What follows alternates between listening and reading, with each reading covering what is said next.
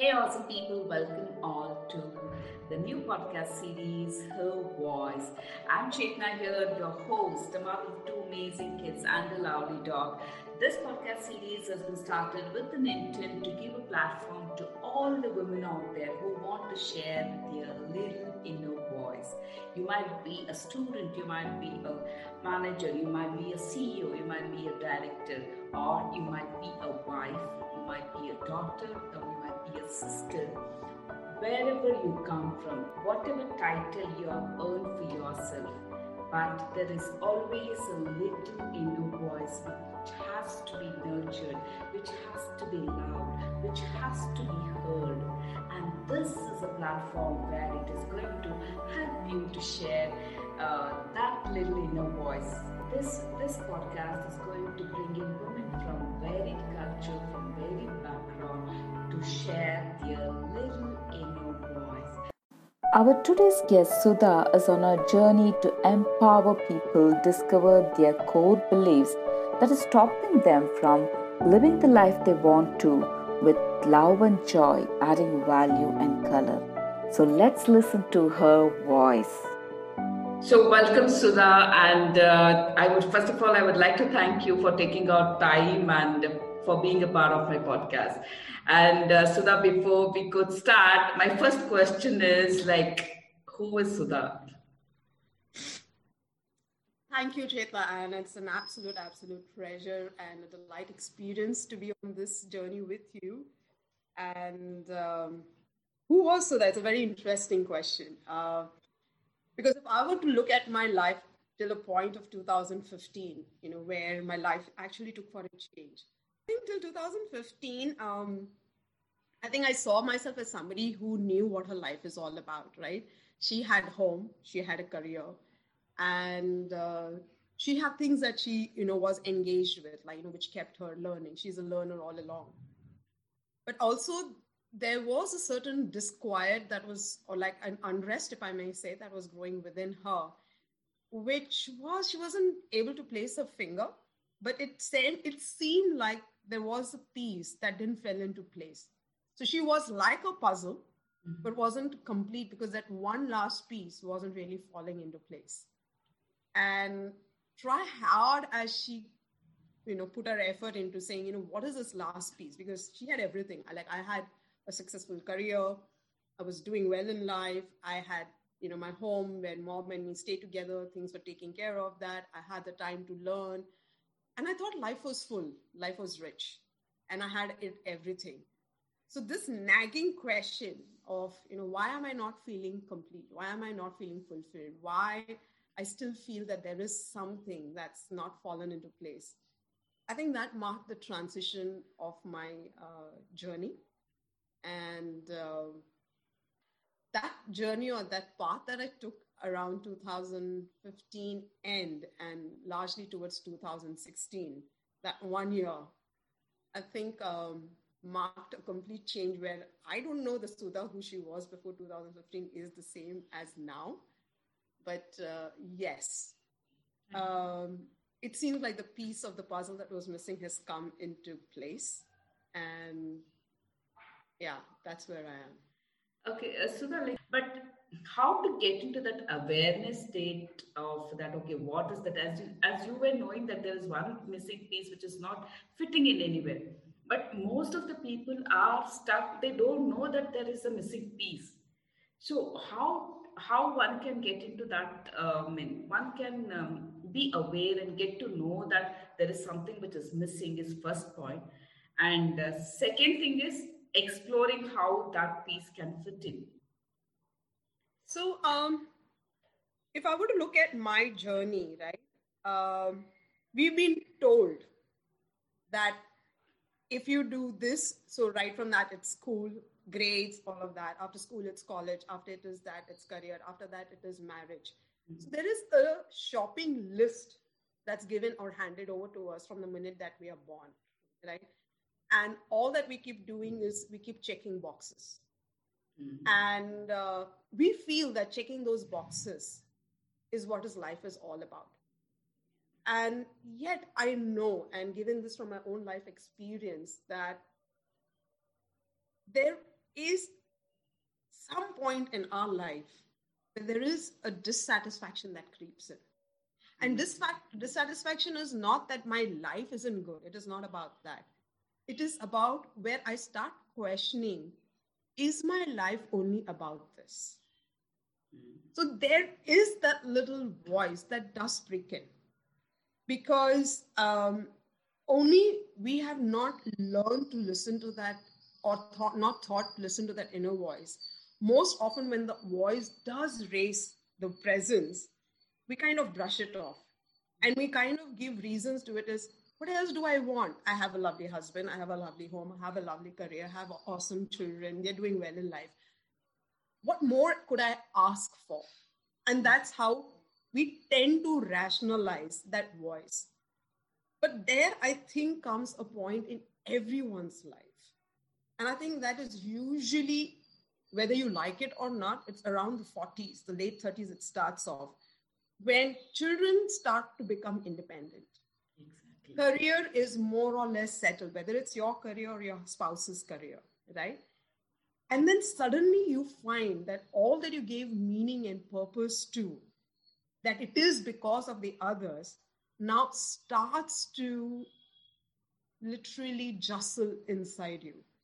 Because children don't need you as much. So you're like, okay, am I just a provider?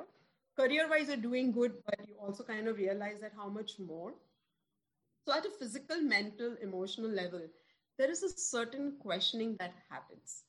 And I think it is at that point where the transition comes in. And only if we learn to take the quiet time off, even if it's just five minutes or 10 minutes, it could be when you're walking.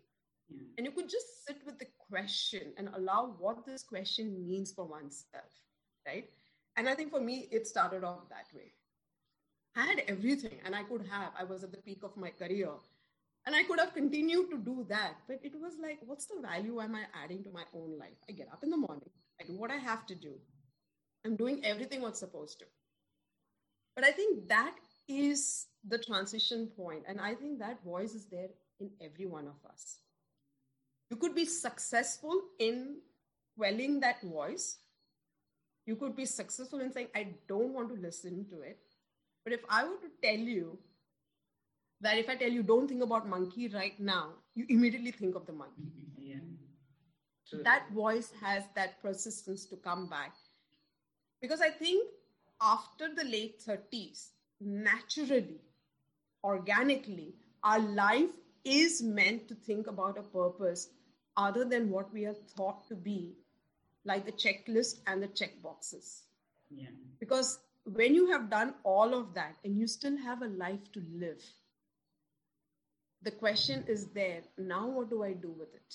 What do I do with the time that I have? What do I do with I am no longer needed by my family as much as I thought that they needed. Mm. I no longer am happy waiting for things to happen. I want to make things happen. It also becomes a point where you're learning to give yourself permission to not look at life the way you have been taught to. So, along the way, if you had certain aspirations, certain dreams, certain wishes, they all start to come like the river that is now willing to say, you know, the dam is open up, and I'm saying, okay, you've given me the opening, and here I come like a flood, right? Yeah. Um, that's how I would say, right? Um, I think that's the transition points, that's the ticking in point, and that's the time to really listen to. And uh, it's not an easy place, let me tell you that. that's what I, I, was about to ask you that question. How, so once I listen, do they have to, because all these years they have been bonded with the career or family. And once they start telling, once they start giving that uh, importance and they start giving the space for themselves, how the environment would react to them. Oh, it's very scary. It's very scary. Scary for two things. Like, you know, the word habit. If you keep removing an alphabet, you remove the H, a bit remains. You remove the A, bit remains. You remove the B, it remains. Yeah. So everyone has got habituated to your doing something. You have got habituated to doing something. So when you are ready to give your voice the expression. As somebody who is wanting to be seen differently from the frame of reference that you were typecasted into, the roles, it's not going to be easy. First and foremost, it's not going to be easy for you.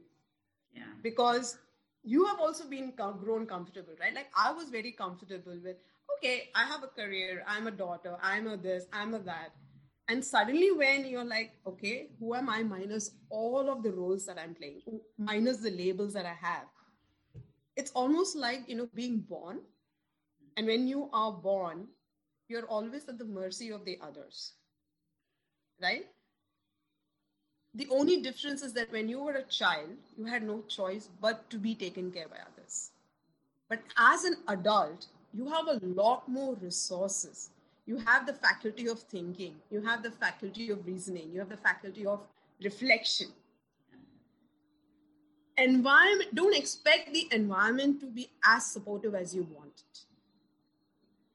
What I would say is start with the minimalistic expectations all of a sudden I decide, oh, I want to be an entrepreneur tomorrow. I want to do this. Don't please expect your family members to hold the board and say, yay, congratulations, we're there with you, welcome, and all that. Uh-uh. They're probably going to be holding the same board that you have seen for the years and together. What's important is, are you willing to hold the board for yourself? Are you willing to keep that conversation alive and be consistent at it? and i'm sure you would find the same resonance in your own life right? Yeah. And it's almost like i'm trying out the gym and i suddenly become aware of all those muscles i haven't used. And they will groan they will complain they will whine. But if you say you know what? No my well-being is important. I'm going to stick at it those same muscles get rewired. They become soft, they become supple. They actually work in coordination and in cohesion. When you suddenly start feeling, whoa, the tonality has changed. I'm feeling lighter in my body. And that itself spurs a lot of energy and enthusiasm. And then that's like contagious. Yeah. Now, this is the breaking point, even in your relationship with the ecosystem or your family members. Because when they start seeing your consistency, your energy, your it becomes contagious to them as well. So they don't change. It's because you have changed and they see what the change brings about in you and it is contagious on them. It's almost infectious. They cannot deny it because they also start falling in love with the new you because you start loving who you are becoming. So I think it's it's not really about them. It's about you. It's about how you show up, right? And uh, I've had my family, uh, you know, not accepting of my change when I decided to give up my corporate career. My brother was like, "What the heck? You're only in middle forties. You're giving up your career. Have you even thought about what's going to be?" You know, all that conversations. My mother was like, "What are you going to do sitting at home?" You know, you would be like working somebody like 16, 18 hours, right? I hope you're not going to get in, you know, in my feet. And I'm like, wow, I thought this was about my life. Your people are being thinking about their lives. and that's when I really got to the point that if I don't think about my own life, nobody is going to spare a thought for it. Mm. And that can be a very lonely realization because uh, we are grown up to believing that if you made your life about others, somewhere along the line, they will make their life to mean about others. And the biggest realization is whether you're in a marriage or you're not in a marriage or a family or not a family, in a corporate or not a corporate, you have to walk your path at some level. So uh, it's not easy. I don't want to give any hopes that uh, it is, but I always give the example of the gym. Yeah, very um, be- very beautifully explained, Sudha. Because I can I could see myself when you were telling about it. so, like the way I say is, there is going to be resistance. Yeah. Okay. Uh, but see the resistance from two things. One is the resistance where it will keep questioning you. It will throw doubts. It will give you all the what if obstacles. but it also brings along with it the gift of opportunity. So if you can say, what if people laugh at me? One way of saying it. The other is, what if people don't laugh at me? But we don't consider the other side, the opportune side of it. We consider the pessimistic part of it. Yeah, what if people laugh at me? What if? And that's the voice that we have grown up with, right? Mm-hmm. The confirming, the conforming. But then if you can go about it the other way, that's the other thing. The other is responsibility. Mm-hmm. We will continue to have responsibility. What we don't learn is how do you negotiate it out? Mm-hmm. Right? So the ability to say, you know what, I've done my bit, now each one has to do their bit. And it starts with me being able to say who can be part of the responsibility. Mm-hmm. The third that I see is responsibility, the mm-hmm. ability to respond. And that starts with my own response. So if my response to myself is going to be a big nay, don't expect the environment to give you a big A. And it's not going to happen. So that's how I see the three R's that really, really work at that stage, which is really, really Okay, one is responsibility. The other one is, uh, I think, can you just resistance? Resistance. So okay. resistance that brings opportunity. Okay. Where you just look at the opposite of it, right? Yeah. And the third is responsibility. Mm. So the ability to respond. Mm. And like as I said, the nay, N A Y E, or the nay comes from the environment because our own ability to respond to ourselves is like being questioned. But if you remove the N from it, it's a A, A Y E. You know, come on, let's go, let's cheer up. So, what if I can be my own cheerleader? Mm-hmm. It'll start. It'll start. And I think we have more than enough examples in our li- in our own small lives and in history where the nay becomes a A. Uh, the only differentiation is the you in it or the I in it. Like mm-hmm. I will I cross the bridge. Mm-hmm. Right? And yeah, then then it's a matter of just keep walking. So uh, I think though whatever we tell Sudha to ourselves, and we are uh, aware that these are the things which we have to do consciously, but still we will go through that situations.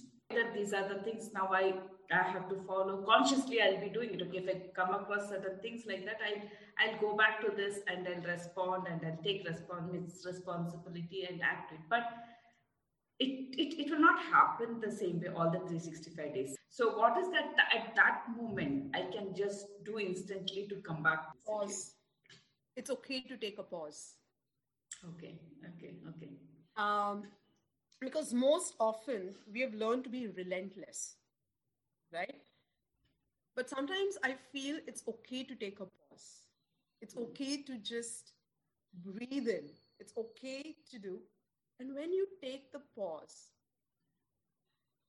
the pause allows you to slow down. It allows you to look at the reality within and the reality outside. And sometimes what happens is the reality on the inside is very different from the reality of the outside. And what I mean, like, is like, right, the reality inside of me.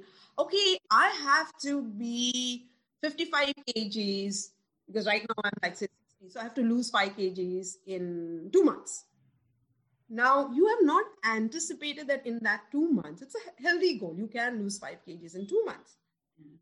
You have not taken into account so many factors, some known and a lot unknown. Yeah. Right?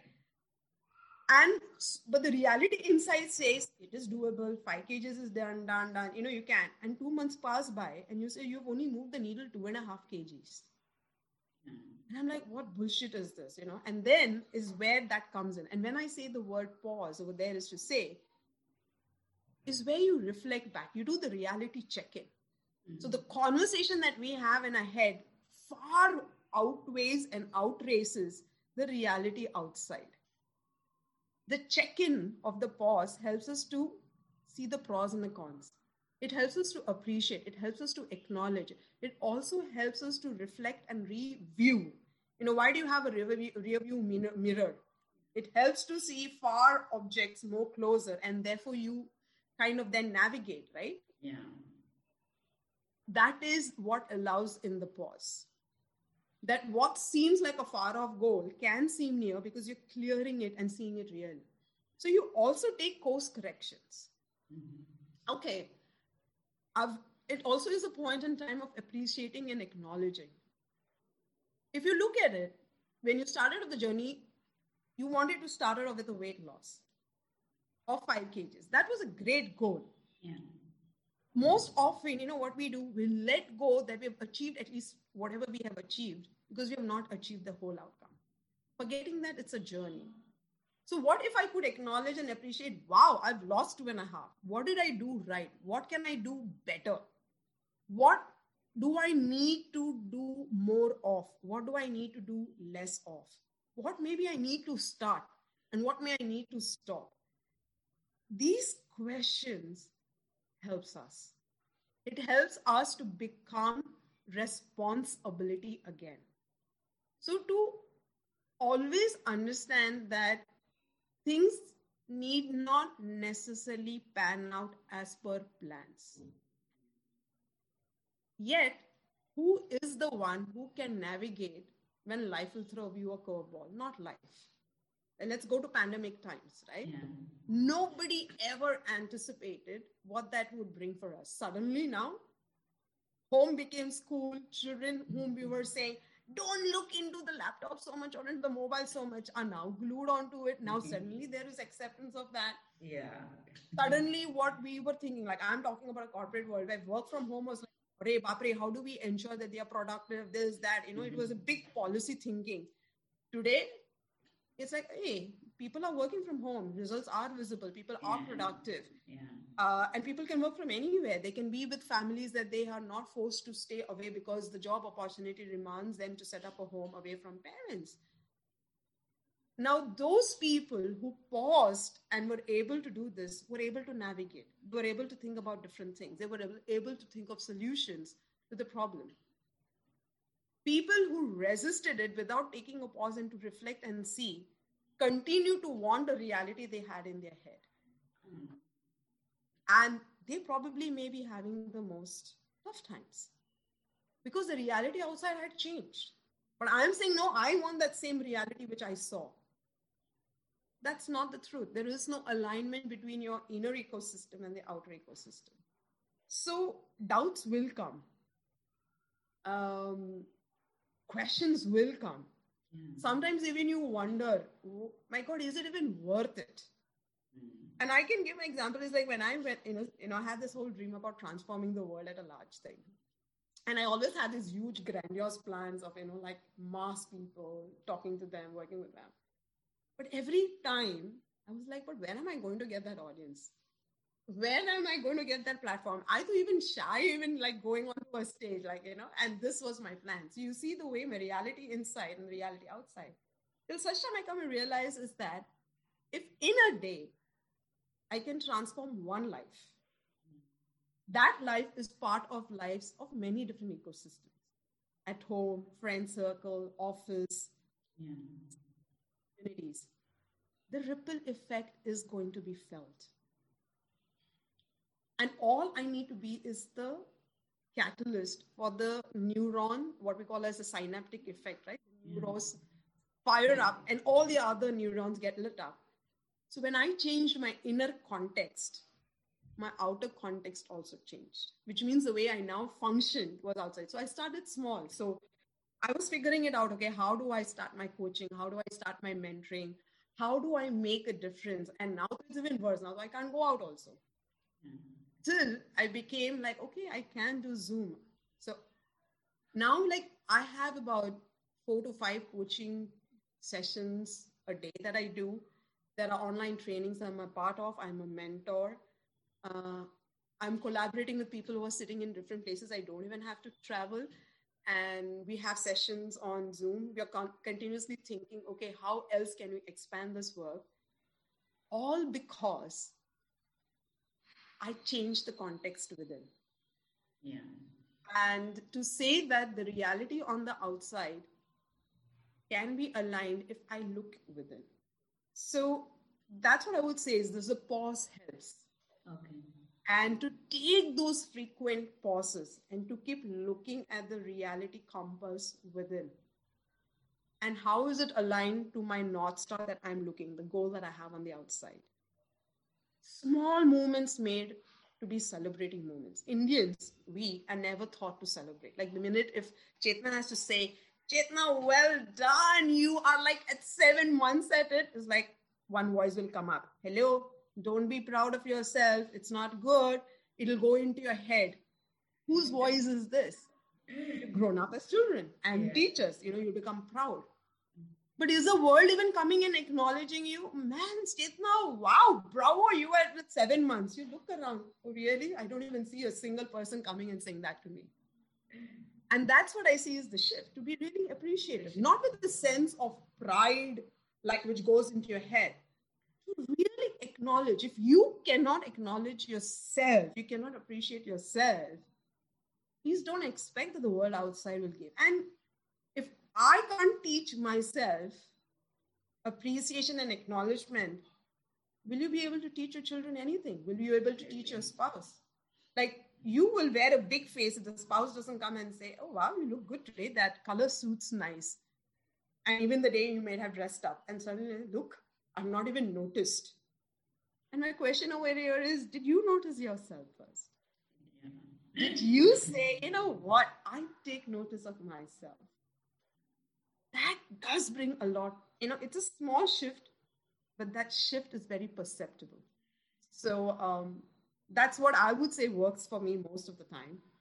And I believe in taking those frequent pauses. And to find out what would you like to do in those pauses to nourish yourself like one hobby yeah. uh, maybe a conversation maybe a connection with a friend that you really feel you know what i call that it's your me time it's your rejuvenation time it's your nourishment time it's like you know putting the pepper blood into your system again. And uh, it's okay to be selfish. Selfishness is not bad. That is uh, i think in fact i personally uh, well it was very tough for me to accept that okay i should take care of myself. It was always the priority was uh, people around me and especially my kids and that is one part of it as you told selfish it was very tough for me now also when it comes to kids it's like always they are they are my first priority and yes. uh, i'm not completely accepted it so okay, still I feel that okay, thinking about me is a selfish thought. Uh, I think I, again, you know, it's from the outside, right? Like because if you are if you're selfish to think about yourself, there is always the judgment that's coming up, you know, and we are the worst critics of ourselves. And it's so easy to criticize. Like I can, I can, you know, sit here and give you hundred reasons of what is not right with me very easily like mm-hmm. just like that you look at my nose look at my nostrils see one nostril is one you know like that but let me ask you give me 100 reasons why you need to be your best friend or praise yourself or appreciate yourself if you can get beyond the 21st mile or the 21st reason i would still applaud and applause you and i think that's the shift we need to bring in right where it's not with guilt to honor ourselves. Yeah. Okay. The guilt can come in if you have wronged a certain value. How can honoring yourself be wrong in any way? Wow. Very beautifully told, Sudha. That's it's it's absolutely true. Like uh, yeah. and, and, and it is to start with that question, right? It is to start with that question because we we feel it's wrong to honor ourselves Like it's wrong for me when i want to rest my body how many mothers i mean I'm, and even fathers i don't want to put this as a mother question are willing to say that you know what i like somebody else to take over the kitchen duty today big guilt big guilt right uh, or to say you know what i really feel the need to rest today mm-hmm. and I'm just going to take the day off. And if the children come crying, oh, oh okay, my children are hungry, let me go and do something. Forgotten that very moment. And I'm not saying that this is a must. because each one will navigate it according to their own space. All I'm just saying is the question to take is what's so wrong about honoring ourselves? And then sometimes when we look about and you know when children or our spouse or colleagues don't honor us, they don't appreciate us. My question is always is who has also played a part and a contribution to it? So uh, that's a question that I always ask. Right? if I want something around me to change, am I willing to espouse that cause first for myself? So I would leave that part. okay. So I'll just go back uh, to the question which I asked initially. So your journey from 2015 end to 2016 end, that exploration phase for yourself, how was that? And uh, what you did what are the things we, uh, we, you did which helped you to come up with certain things which you became more clearer so um like as i said i said right i knew what sudha was but she wasn't happy because that little piece that was falling into.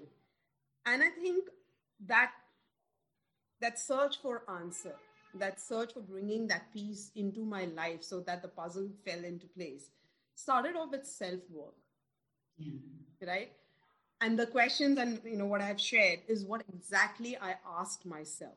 And i started off with asking questions about uh, you know what do i really want to do? And what i really became present in that one year i did different uh, you know forms of uh, uh, self work through healing programs. I did, you know, the Journey Practitioner program. I started learning emotional freedom technique, uh, tapping technique. I enrolled myself in an expressive arts therapy year course.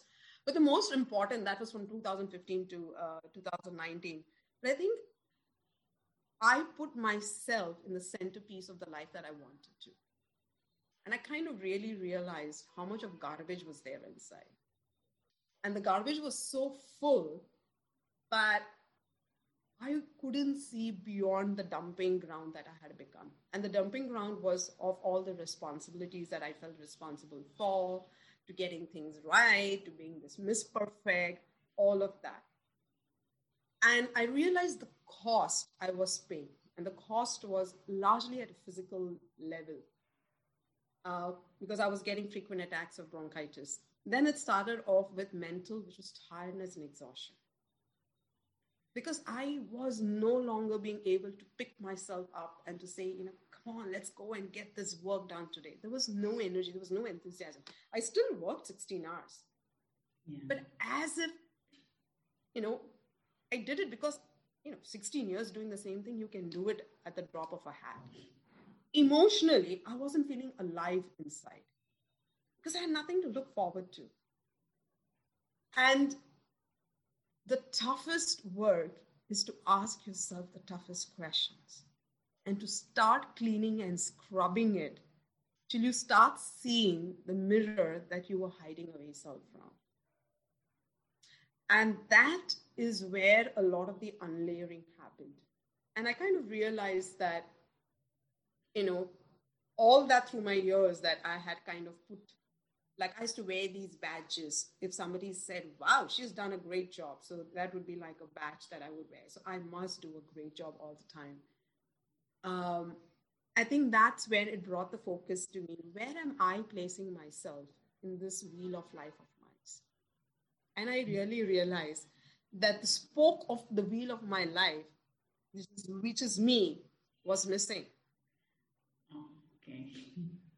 Because the spoke was there but the spoke that allows to move the life in the coordinated, balanced, harmonious, peace, bliss, well-being, all that was required was wasn't there because she had oiled so much for that for the others that the oil and the grease that was required for herself was dried up which is where then i had to take things. So 2016 end is when i decided i'm quitting my corporate job and that to me was a big jump because to not earn money, which you would get as fixed income at the end of the month, and which is required for you know what I thought was you know the responsibilities that I have as being part of a middle class family, is huge.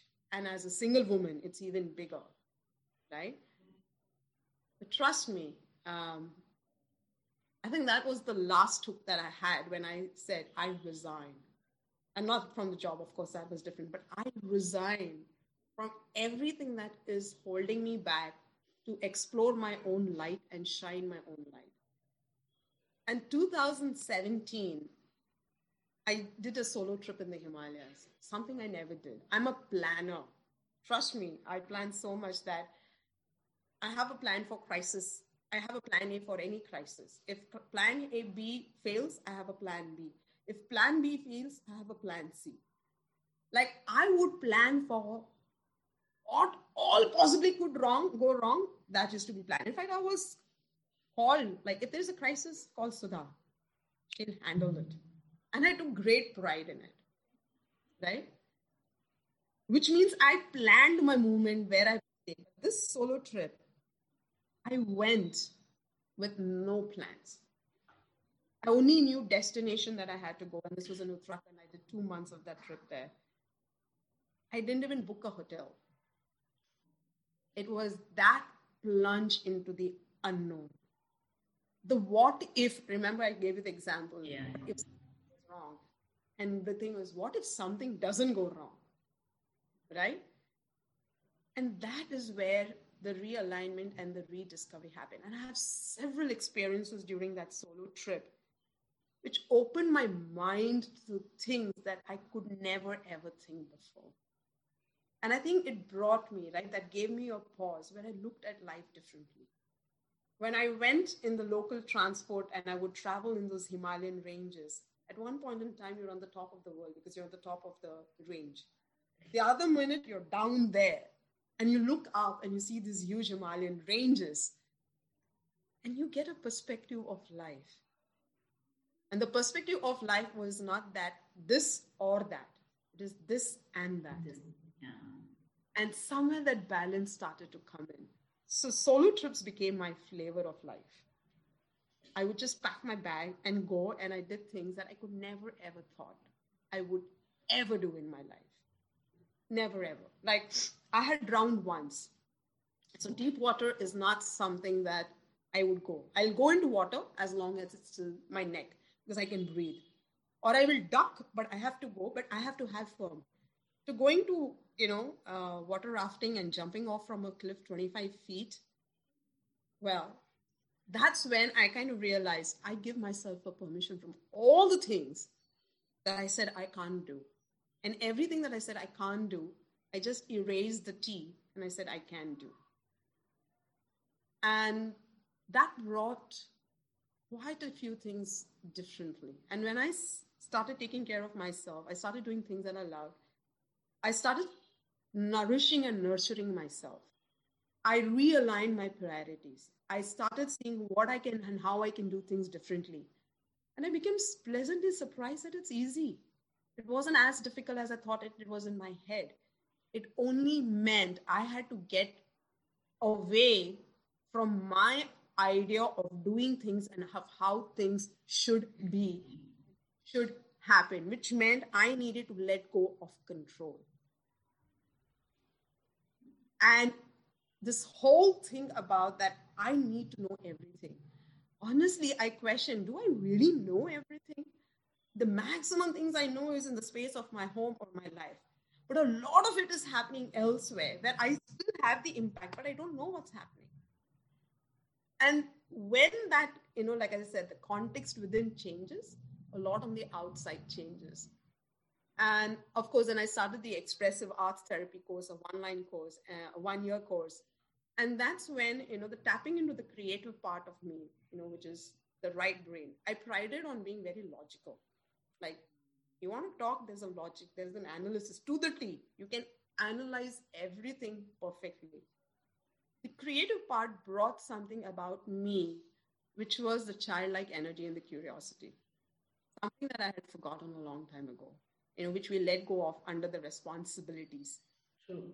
And um, that brought something very different in me.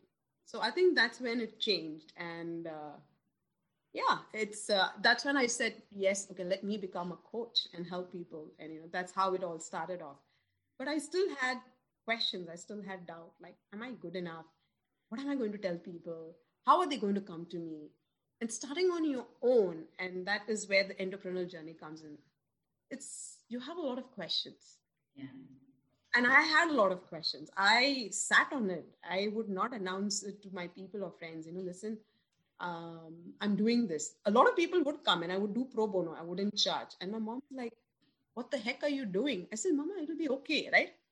It wasn't okay. I was telling myself it was okay because do I ask people for money? Because I've always received as part of the salary, but now asking a money, your worth, oh man, it hasn't been easy. Yet, it that transition, that joy of being in that space.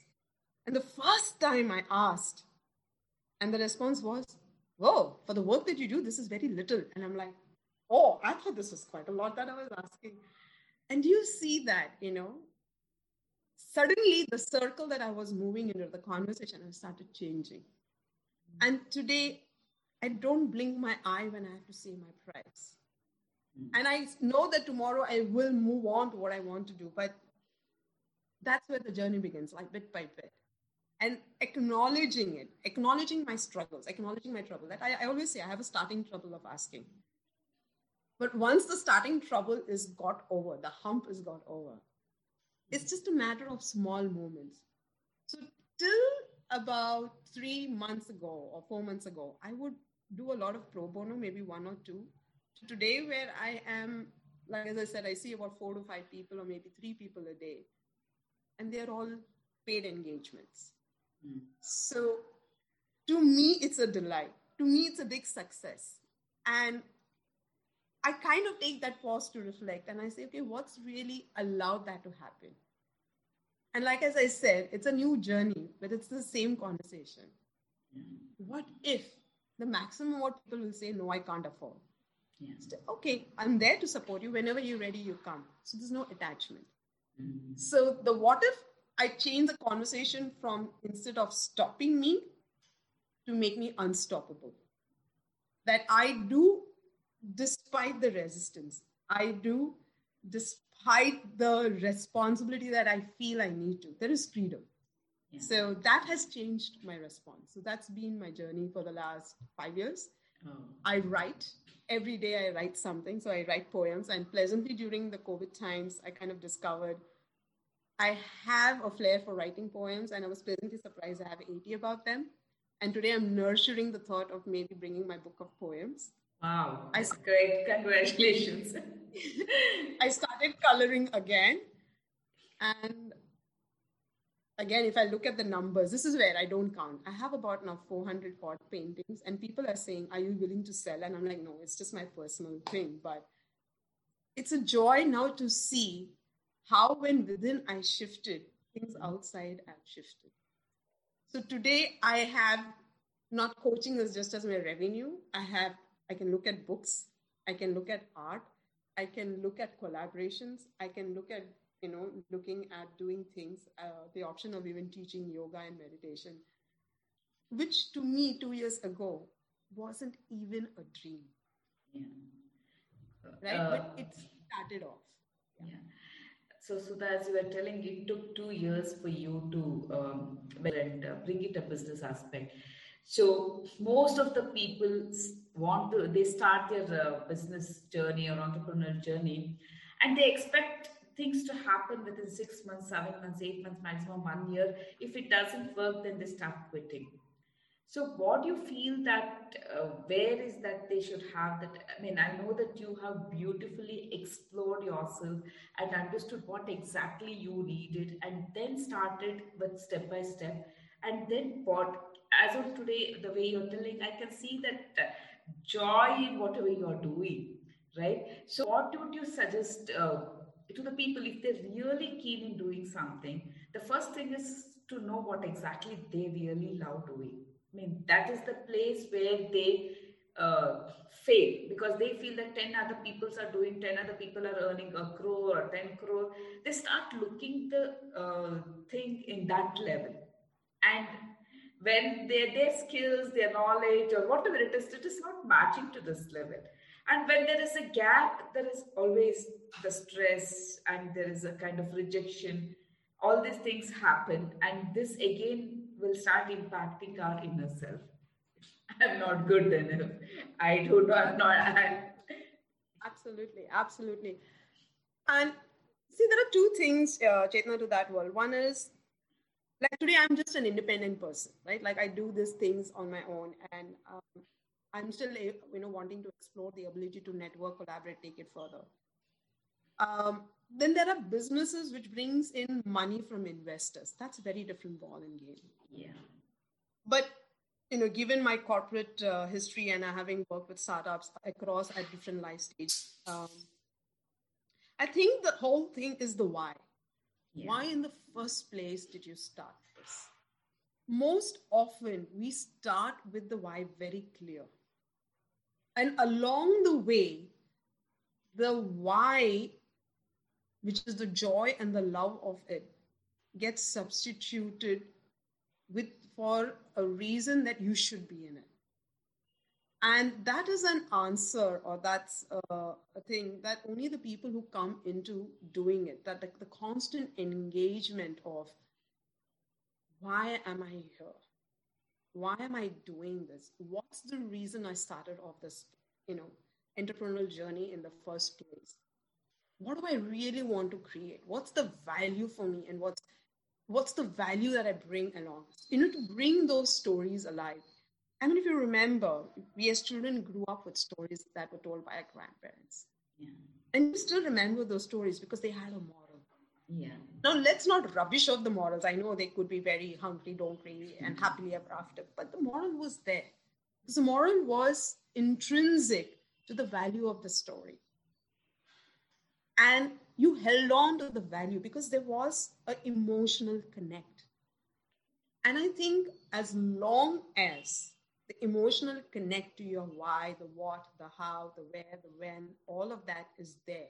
And it is not just an intellect exercise that I must, oh, I've done 500 billions, I must do this, I must do this, I must do that. The emotional connect is not just to yourself, it's also to the people you bring along to work with you.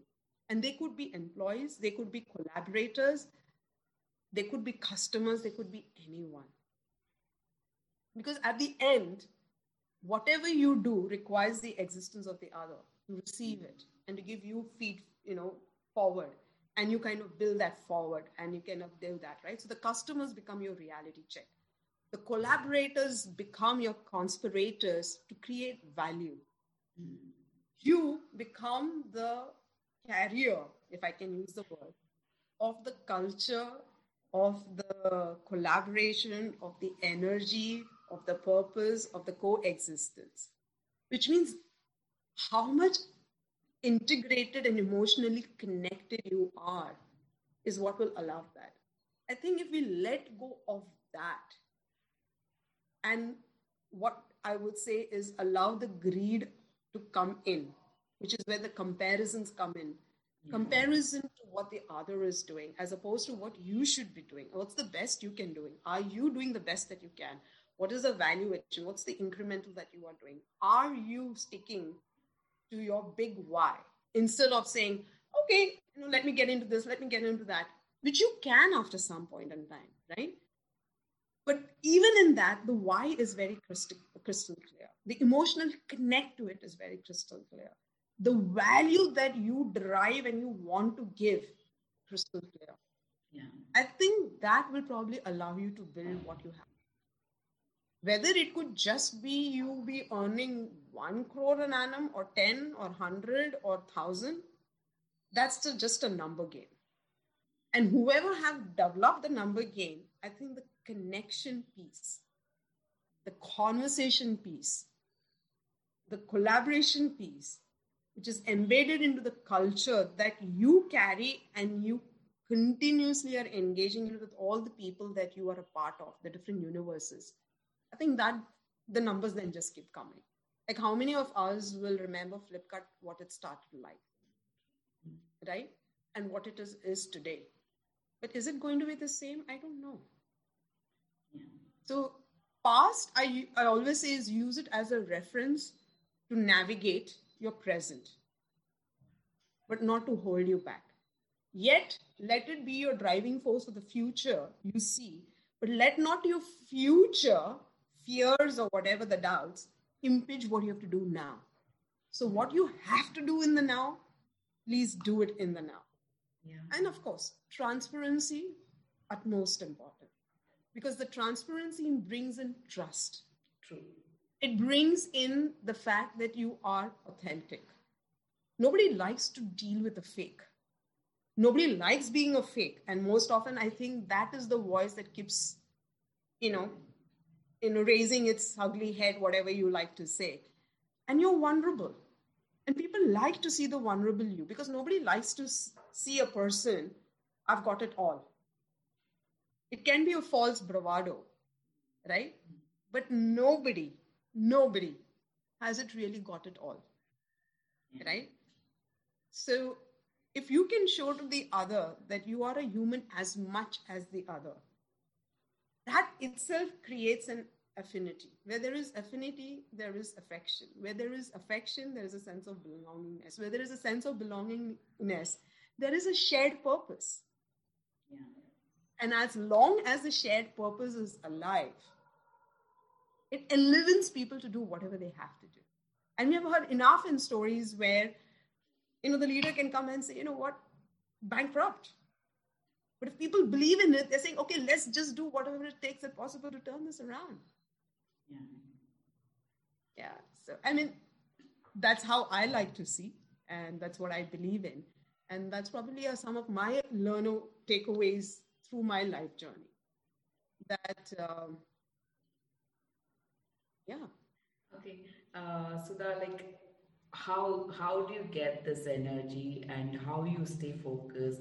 And the last question is how you can one can be in this present moment, which is uh, very tough. I think uh, currently, if I'm talking to you, I should be there present, listening to you, what you're speaking, and I should understand. And then, based on the right now, I'm there 100% here but after i finish this and move out i'll be in kitchen or i'll be doing something else but my thoughts will be somewhere else. How one can be in the present moment. Wow. Uh, i wish i had an easy answer. Um, so um, the only thing that probably allows you to be in the present moment is your breath. I know it's the said and the done thing. Um, I have struggled with even before. Like, you know, for example, in my corporate world or even before, is when somebody would be talking to me, a part of me would listen. And a part of me, my head prepares to respond. Right? Exactly. Because it's like, okay, he, he or she has said this. What should my response be? But what I really realize is that's where the cracks come in. Because when you are part present and you're part absent, you're not listening. You're not engaging. You are not energetically there. And when I mean by energetic is to say is that being wholly present, right? The how can come about it is where I can say that in this moment, I'm neither having any thoughts of the past because there is no reference for me and yet I don't know what the future is. But what you and I can do is how I can engage in the present. And this is all that you and I have. So I don't know what is the future outcome of this interaction. It doesn't matter to me because you don't know. I don't have any knowledge of the past of how it has gone. That leaves me that only what I can do best is what I have on hand now. Of course, I need my focus on the future. And I think when you can pause that and maybe a certain element of what I would say is surrender. Most often people uh, associate surrender as being weak, right? Uh, it means that I'm giving my control and my power to you. Like I am surrendered to the moment. But I see surrender is where you are free from the pull or the push of anything that you have known in the past and anything that you still have to know in the future. So when you're neither pulled and you're neither pushed, the only P that is present is the present moment. True. Right? So when I'm cooking, okay, I have to cook. That's the only thing that I can do right now. If I am saying, okay, what do I now need to do next? Then my attention has gone away from the cooking. Yes. And something can happen. So there is an element of multitasking, muscle memory, all of that is there. That's a very different thing that I'm talking about. Because at some point in time, the muscle memory does kick in and you can do it. Yet, even though however sharp your muscle memory is, there is a tendency at times that if you really get yourself carried or pulled or by pushed, incident and accidents happen, no matter how much of an expert you are. So the only thing that I would say is that if I can give myself the freedom that I can't change my past, I can learn from it. There will be insights, there will be wisdom nuggets, which is a gift to me in my present. I have a desire for the future, but I still don't know what it is going to be about. So, if I can give freedom from the anxiety of how it's going to be like, my energy is no longer trapped. I have a lot of the energy that's available for me, right? So, a little bit of energy is neither in the past, a little bit of my energy is neither in the future. It's all there, right here, right now. And that's when you find that you're able to accomplish a lot more, you're a lot more present. It has changed my quality of listening. Like suddenly, when I now listen, I'm not listening to your words, I'm listening to a lot more than what you're saying to me. And that brings a lot of shift. And therefore, it helps you to get things done with a lot more focus. It allows you to get a lot more clarity. It's almost like mirror, right? The mirror will not lie to you the mirror will reflect what you're reflecting or seeing in it. And the minute the mirror says, okay, your attention is not here, I said, okay, great. My attention did get carried away. Again, you're in the moment. Becoming aware of your breathing. So, most often, we get so engrossed that we lose sight of our breathing. So, to consciously, after every five ten minutes, become conscious of your breathing again. It brings you into the present moment again. And uh, that's where for me the element of surrender comes in the surrender is i can only do my best now And if i can give my 100% to the best that i can do now the outcome of it will be very different from having it to give in 60% 70% 80% or even 90% so do this completely done move what's the next right and also that I get present to is the kind of joy that I get to it. Right? It just seems like there is no barrier. Mm-hmm. I'm not splitting myself. So the joy also has no doubts or question mark. Okay, should I be here or should I not be here? She seems distracted and she seems worried. So a lot of the emotions are also getting confused because you're sending mixed signals to them. But if you're present over here, then you get, oh, wow, look at her, you know, the thoughtfulness of the questions that Chetna is asking. Hey, look at that smile. You know, I get present to so many small, small nuances things that the whole of me is engaged with you. And then when I see you responding, there's a response that gets from me. And that's how I see is the energy that gets built up. Then therefore there is reciprocity. I know that you're there for me as much as I'm there for you. And that in crux is also the core of any relationships, right? Most often we are like an automaton, button the baya, yeah. and then we are like, okay, you know, we're running in. But what if you could just again come back, pause, yeah. to be really present? Then I start noticing, oh, wow, look at it. You know, Chetna didn't have that frown between her eyebrows, but now it's coming. Oh, it's cleared now. You know, you see, you start noticing so many small things and suddenly you realize, oops, this person is altogether a different person. I didn't know. So um, yeah, that that has helped me. So For me, I think the one of the major thing takeaway from this uh, conversation was surrendering. Uh, it was very beautiful because um, that is the, because when we don't have any clues what is going to happen or what is the it, if we just surrender, I think it frees us from so many things. Absolutely, absolutely. Because um, initially I thought surrender means giving away my power. No, surrender is what within me comes in my way of me fully experiencing, engaging, expressing, and enlivened in the moment. Can you repeat it? I just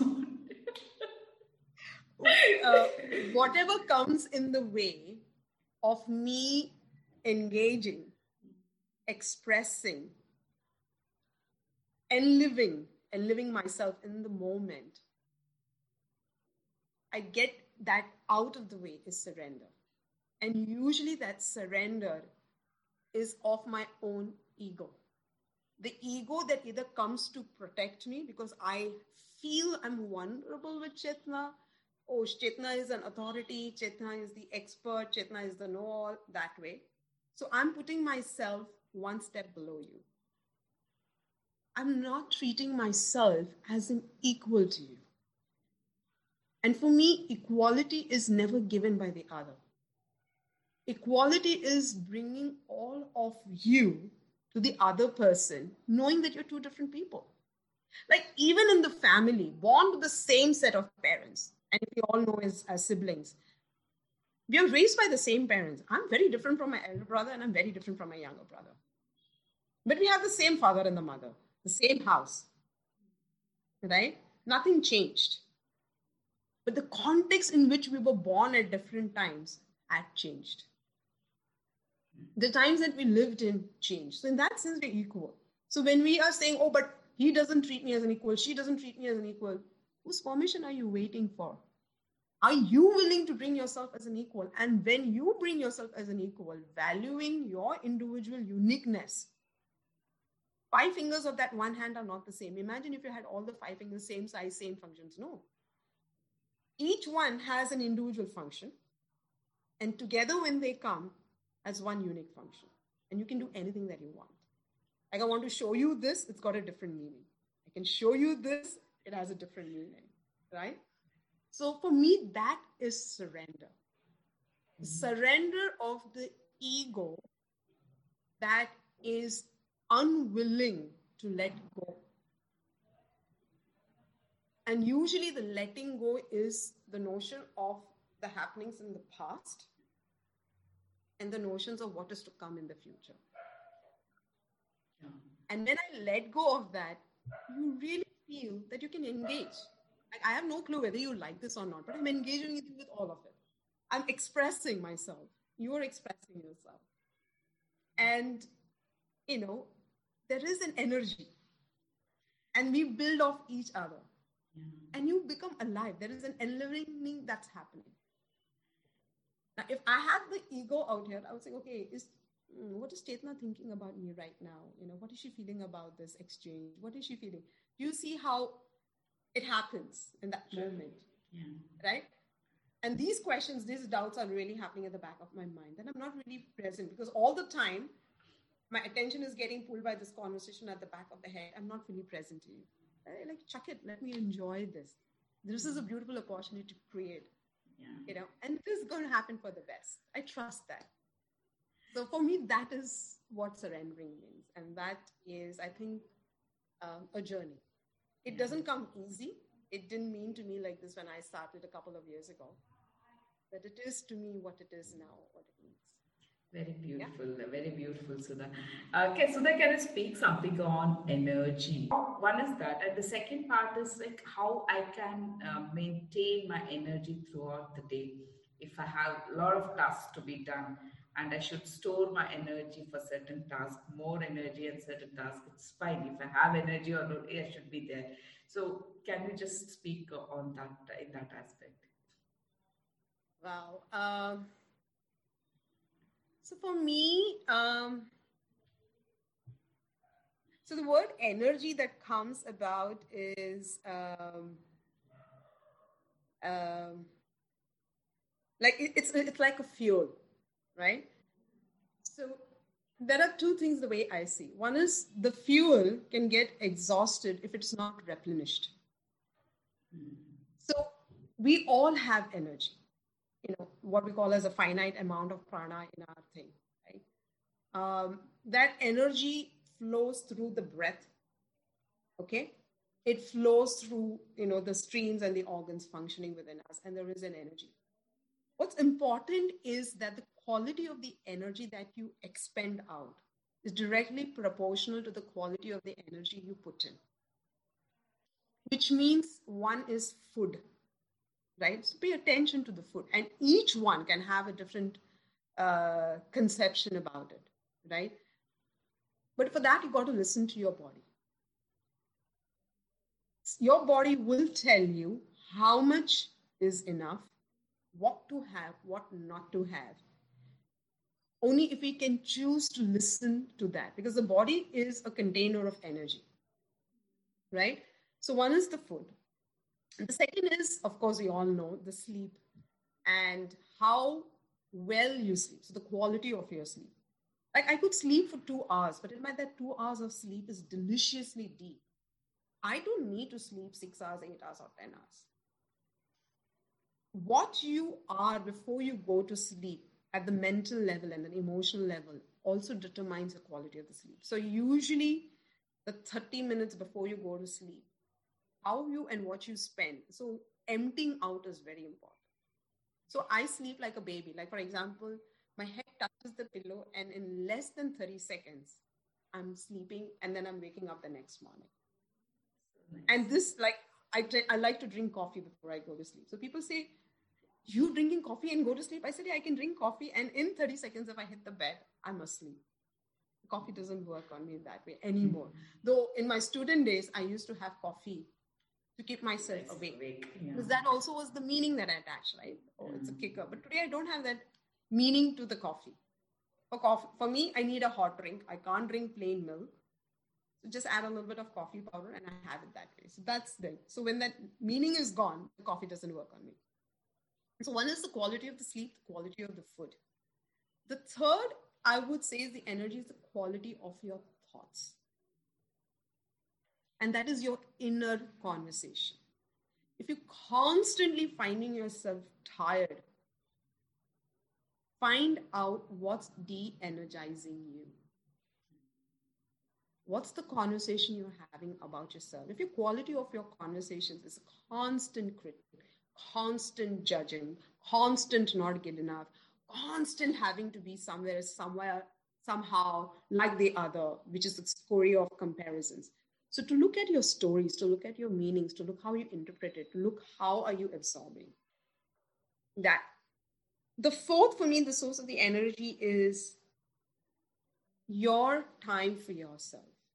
Like for me, writing poem and artwork gives me a great source of joy. Like I can write 30 minutes of like, you know, my writing time and I feel like I have six hours of energy like that because it's in that time it's just me. It's sacred. It's sacrosanct, right? Like I don't exist for the world. The world does not exist for me, which is meditation for me. So, of course, we know you can do yoga, you can do your walking, you meditate.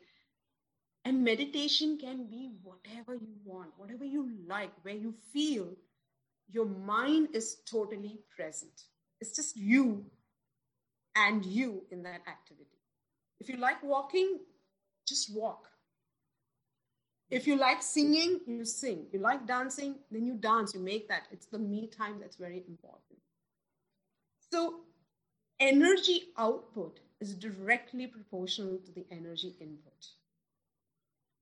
Any one which is not in balance of this impacts the quality of your energy and the college energy output. So if you're constantly giving, and this is what happened for me, right? Like when I was having a corporate career, I was constantly doing or get up in the morning, do all the kitchen work, you know, ensure my mom's taken care, then run to the work. It's all doing, doing, doing, doing, doing, and then meetings and then calls and then come back and then on the way back, plan my day in this.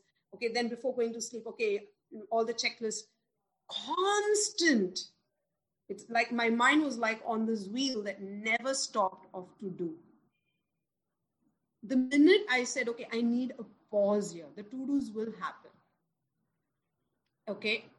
But to make this happen, how am I making my life happen? How am I making my energy happen? And that's where exhaustion would hit me, the tiredness would me.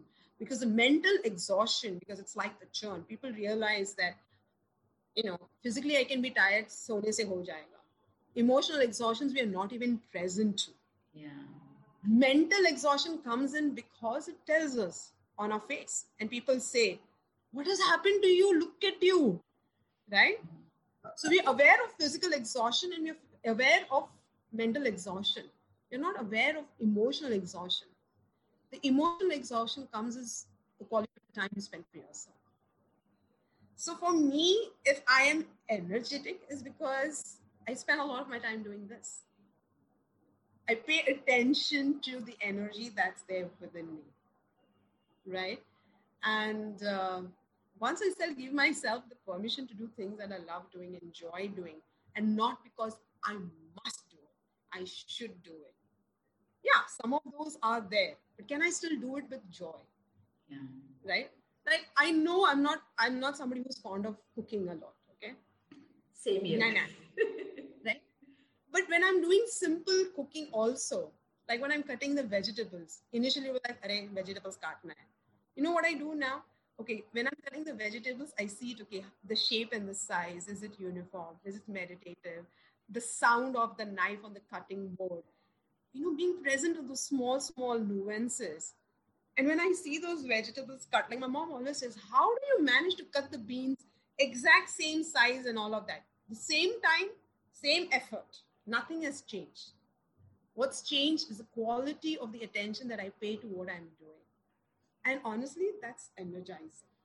Mm-hmm. Because imagine to get compliment even for my way I cut the vegetables. right? The frame of mind when I'm cooking, I kind of realize that when I'm present to the cooking, the food taste is very different when I'm doing it with my mind somewhere else and my hand is just at it. Mm. So I think that's, I would say, makes a difference to the energy? And the connection you feel to your body, the connection you feel to your emotions.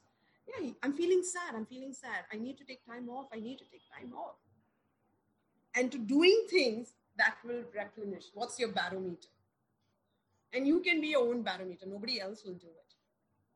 So, um, yeah. So for me, I think that's how uh, energy works for me. so, Sudha, um, I just uh, want a one final message from your side to my audience who are listening. Uh, what is that one message which you would love to share with them?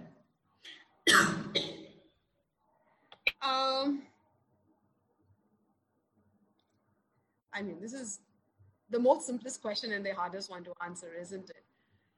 Um, I would just say is to love yourself first, right? And uh, in loving yourself, there is a joy of being alive and who you can be. You'll find that there's a whole lot of possibilities that emerge and uh, you don't need anyone's permission to love yourself the only permission you need is your own permission so the message is would you be willing to give yourself the permission to just love yourself to just be you to accept yourself and go chase that butterfly in the field it's it's, it's a beautiful world so. And yeah. uh, my next question is what you would be want to be known as? What do I want to be known as? Yeah. A loving, compassionate human being who lived a life the best way she knew. Very beautiful, very beautiful, Sudha. So I I would like to thank you once again, Sudha, for taking out time, and it was so much insightful for me. In fact, like. Uh, I enjoyed it. I really, really enjoyed it, Chetna. I, and this is what I say: like these conversations. See, this is what I say is energy, right? You know, when two souls connect and converse, and that's actually at the end of the day, that's all that we really need. But just to connect to speak up our voice and uh, the difference. Like you gave me a gift, right? And I don't realize that. But yeah, you have given me a gift, and you may wonder what gift did I give it to her? Yeah, I was just thinking. Yeah, the gift of the possibility. Like the gift of from nowhere, Chetna came in and said, I want to do this. And you became a part of a dream that I dreamed too. And you represent to me an opportunity of, oh, wow, if she's doing this, should I consider this also as an opportunity where maybe I do of this on my own instead of just keeping myself small, like the way you braved and risked it. So I wouldn't have learned of this if I hadn't known about you and what you're doing. So there is a discovery and there is a giveaway and takeaway for both of us, you know. All I just needed to do was to be present. And uh, yeah, so that's the gift you've given me, whether you realize it or you don't. But each one of us has a gift.